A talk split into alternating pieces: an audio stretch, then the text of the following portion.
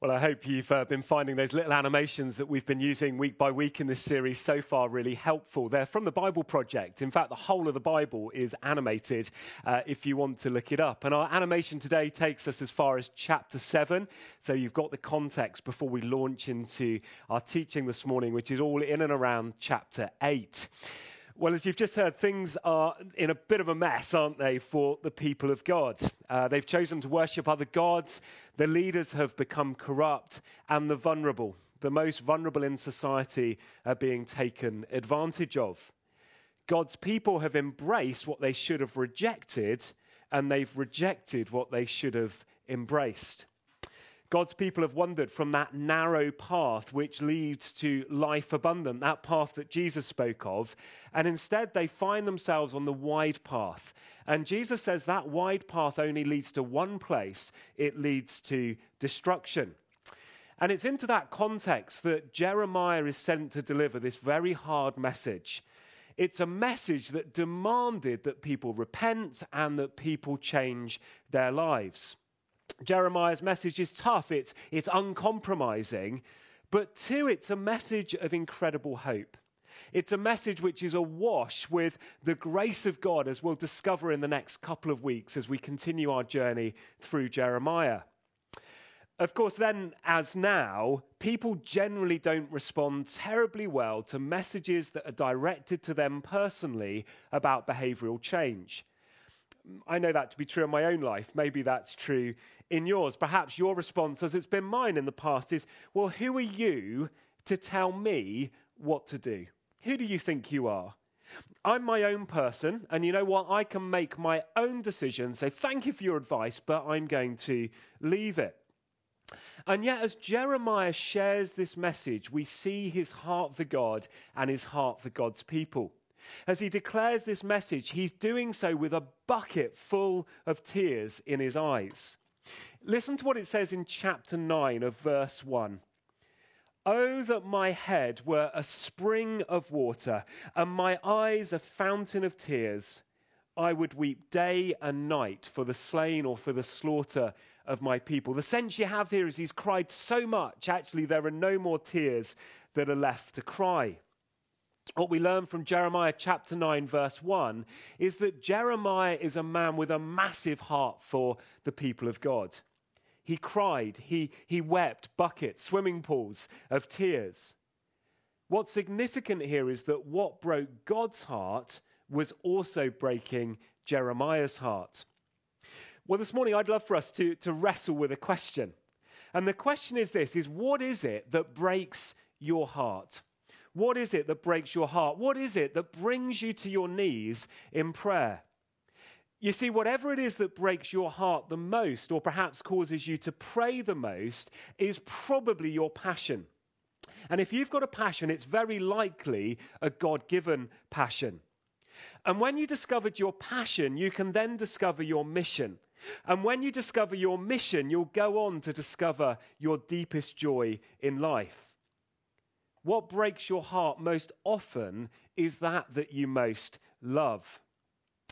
Now, before you answer that question today, what most breaks your heart, let me inform you what it was that caused Jeremiah to weep so abundantly. I hope that what you'll see is that the things which broke Jeremiah's heart were the very same things that were breaking the heart of God too. Now, I'm not suggesting for a moment this morning that the same things that broke Jeremiah's heart should necessarily be the things that break yours. But what I do hope that you'll see this morning is that you'll see the link between passion and mission, that you'll see the link between passion and mission, and then the ongoing call of God in your life. I don't know if you've ever found this, but discerning exactly what it is that God is calling me to, what it is He's calling me to join in with, is not always easy. And I want to suggest today that pursuing your passions, your God given passions, is often a good place to begin to discover your calling. The first thing we see in our text today is that God's people had embraced what they should have rejected. Listen to these words from chapter 8, verse 4 through to verse 7. It says this Say to them, This is what the Lord says. When people fall down, they do not, do they not get up? When someone turns away, do they not return? Why then have these people turned away? Why does Jerusalem always turn away? They cling to deceit, they refuse to return. I've listened attentively, but they do not say what is right. None of them repent of their wickedness, saying, What have I done? Each pursues their own course, like a horse charging into battle. Even the stork in the sky knows her appointed seasons, and the dove, the swift, and the thrush observe the time of their migration. So Jeremiah, or God through Jeremiah, says to God's people in verse 5 Why have these people turned away? Why does Jerusalem always turn away? Why do they cling to the sea and why do they refuse to return? You see, the people in Jeremiah's day had turned their backs on God. And whenever we turn our backs on God, we face or we focus on everything but God. They refuse to repent, they refuse to turn around. In fact, as you read the story, you discover they've got no desire whatsoever, to return to God, despite the fact they've been given ample opportunity to do so. Instead, the, the people deliberately charged ahead in their sinful practices, worshipping idols, even engaging in some of them practices like child sacrifice. And they've got absolutely no idea of the dangers that are involved. You get the sense here that when they're in the temple and gathered together, they're very much holier than thou people. But the minute they leave that temple or leave Jerusalem, their behavior outside was pretty shocking. There's terrible hypocrisy going on here. So Jeremiah reminds them of a message that I think we would do well to remember in our own journey of faith. When we fall down, we should get up again. When we fall down, we should look for the hand of God that's ready and willing to pull us back up. When we take the wrong road, we should turn around and we should get back on the right road. When we take the wrong road, we should go straight to God for, to ask for directions. Maybe God is a bit like our sat nav, spiritually speaking. You see, Jeremiah makes the point here in verse 7 that even comparatively unintelligent birds know when it's time to migrate. Even comparatively unintelligent birds know how to do the right thing instinctively. What's his point? Well, God's people should be just as obedient to God's instruction. We should stand up when we fall down. We should go to God and ask for uh, forgiveness when we sin. Now, I don't know about you when you're on a journey, but I know about myself that I can be a pretty stubborn navigator when we're on a long road trip. Even if it doesn't feel like we're right, going the right way, or worse still, all of the signs tell me that we're going the wrong way, my strategy in life is to carry on regardless rather than stop for even one minute to find out if we're actually on the right course. My philosophy with travel is better to keep the wheels turning than to stop and admit some kind of defeat or that we're wrong. And God's people were being equally stubborn here in our story as they navigated the journey of faith. Now, I say all of this to make a significant point of application.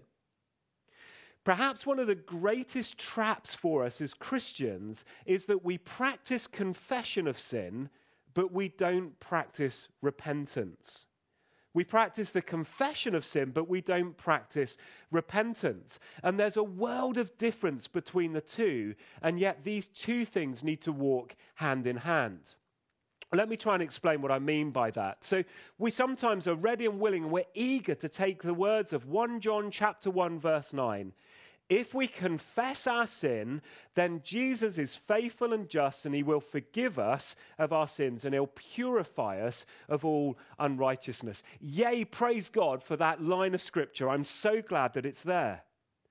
And yet, there's a risk for us in our journey of faith that we don't go any further than that one verse of Scripture we can fail to, heal, uh, to, to, to heed to Jesus' words in Luke chapter 5, verse 32.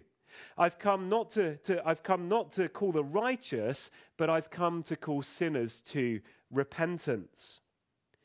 I wonder if you've ever treated repentance as if it's a one time, once in a lifetime act. Do you know what I mean? Repentance is what you do only at conversion, and then after that, all that you need is confession.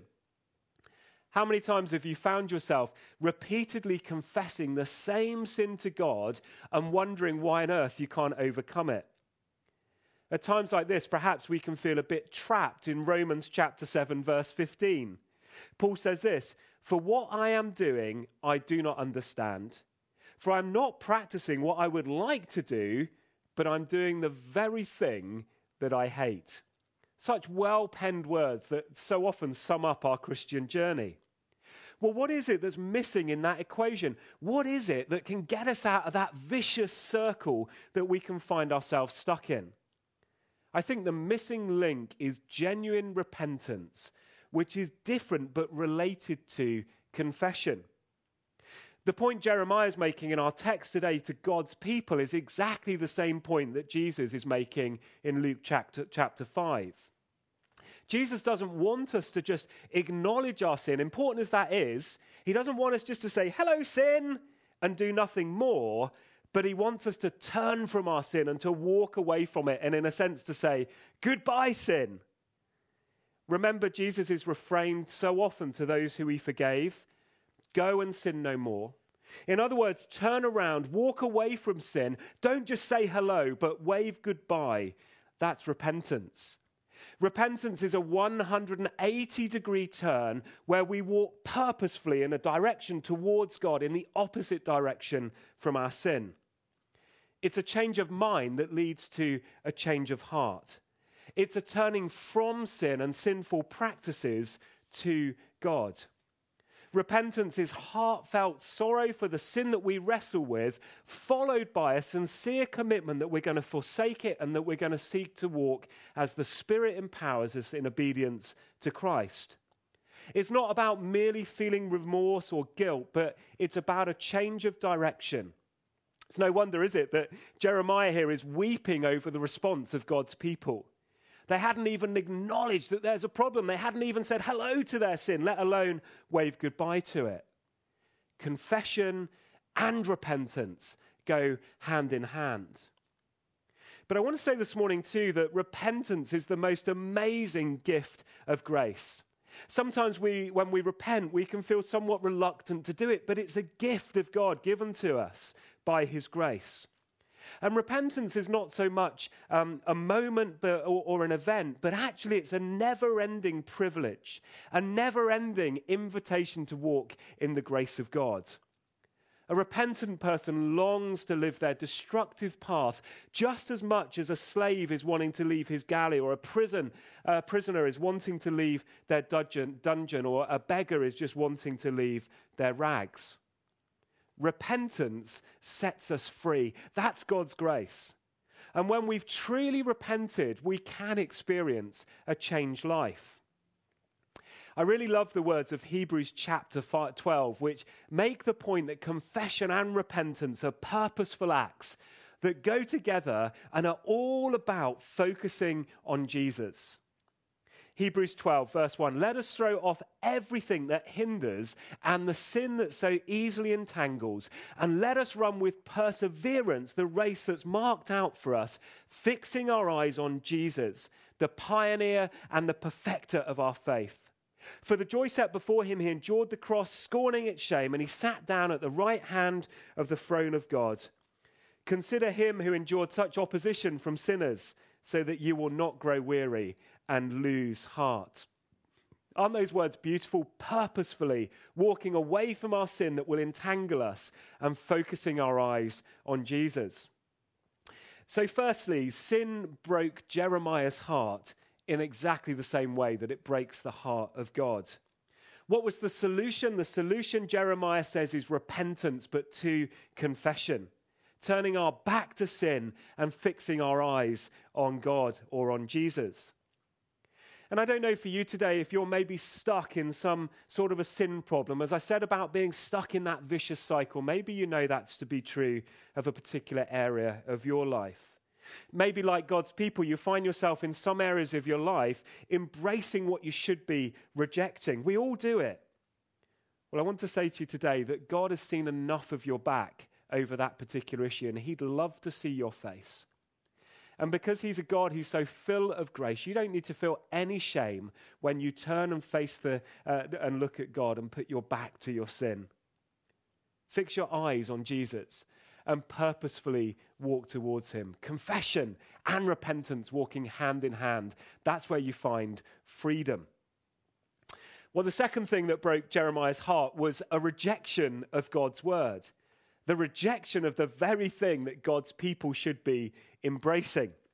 Let's read on from the second half of verse 7 through to verse 14. It says this But my people do not know the requirements of the Lord. How can you say, We are wise, for we have followed the law of the Lord, when actually the lying pen of the scribes has handled it falsely? The wise will be put to shame they will be dismayed and will be trapped. Since they've rejected the word of the Lord, what kind of wisdom do they have? Therefore, I will give their wives to other men and their fields to new owners, from the least to the greatest. All are greedy for gain, prophets and priests alike. All practice deceit. They dress the wounds of my people as though it were not serious. Peace, peace, they say. Are they ashamed of their detestable conduct? No, they have no shame at all. They do not even know how to blush. They will fall among the fallen. They will be brought down when they are punished, says the Lord. I will take away their harvest, declares the Lord. There will be no grapes on the vine, there'll be no figs on the tree, and there'll be no, uh, and their leaves will wither. What I have given them will be taken away from them. Jeremiah wrote in verse 8 that God said, since they have rejected the word of the Lord, he asked a, a, rhetorical question well, what kind of wisdom do they have? Well, the answer to the rhetorical question is really obvious, isn't it? What kind of wisdom were they living by? Well, it probably wasn't the wisdom that God was wanting to give them, and that's proven by their actions. You see, God's people had a problem, and I wonder if this sounds at all familiar. The people possess the word but they did not practice the word. The people possessed the word of God, but they didn't practice the word of God. Isn't it interesting that year in, year out, the Bible is still the bestseller throughout the world? 3.9 billion copies of the Bible have been sold in the last 50 years. What a staggering number! 3.9 billion. It outstrips Harry Potter by 4.5 billion copies. And yet, despite the Bible's popularity, still we find ourselves wrestling with moral problems and spiritual challenges like never before. Well, I guess we could say there seems to be little connection between what people say they believe, or at least their book buying habits suggest they believe, against the way that people act. I wonder if the problem could be that whilst we might read God's word or even own God's word, we might even believe God's word, there's sometimes a reluctance to practice the Word of God. Of course, whenever we point the finger at somebody else and say, Look what you're doing, you need to change your ways, there are at least three fingers pointing back at ourselves. And that's true for me this morning. James states the challenge very plainly in chapter 1, verse 22 of James. He says, Do not merely listen to the word and so deceive yourselves, do what it says. In other words, read and act. There's a consistent theme within the Gospels. Jesus' heart was broken so often because the scribes and the Pharisees, the self professed students of God's word, the academics of their day, did not practice the word of God. They were ready and they were willing to argue and debate the scriptures until the cows came home. They even had the audacity to tell everybody else what the application of God's word was. But Jesus says to them, You're not even practicing this word yourself. This word might be in your head, but it's certainly not impacting your heart. You have a knowledge of the law, but you're not applying it. You've got the possession, but you don't have the practice. I wonder if you remember the response to all this when Jesus told a parable. He told the parable about the wise and the foolish builder. And the house on the sand fell down. You remember the one? His point was that both builders were like the person who possessed the Word of God. Both had possession of the Word of God, but only one of them, the wise builder, had taken the extra step of practicing or applying the Word that he'd received. In the verse immediately before, James challenges us about applying God's word in James 1:22, which I mentioned a moment ago. He tells us how to avoid the trap of not applying God's word in the first place. He says you avoid the trap by humbly accepting the word that's planted in you because it's a word that can save you. Humbly accept the word planted in you. The word accept here means to welcome or to beckon in. To accept God's word, first we must welcome his word into our lives.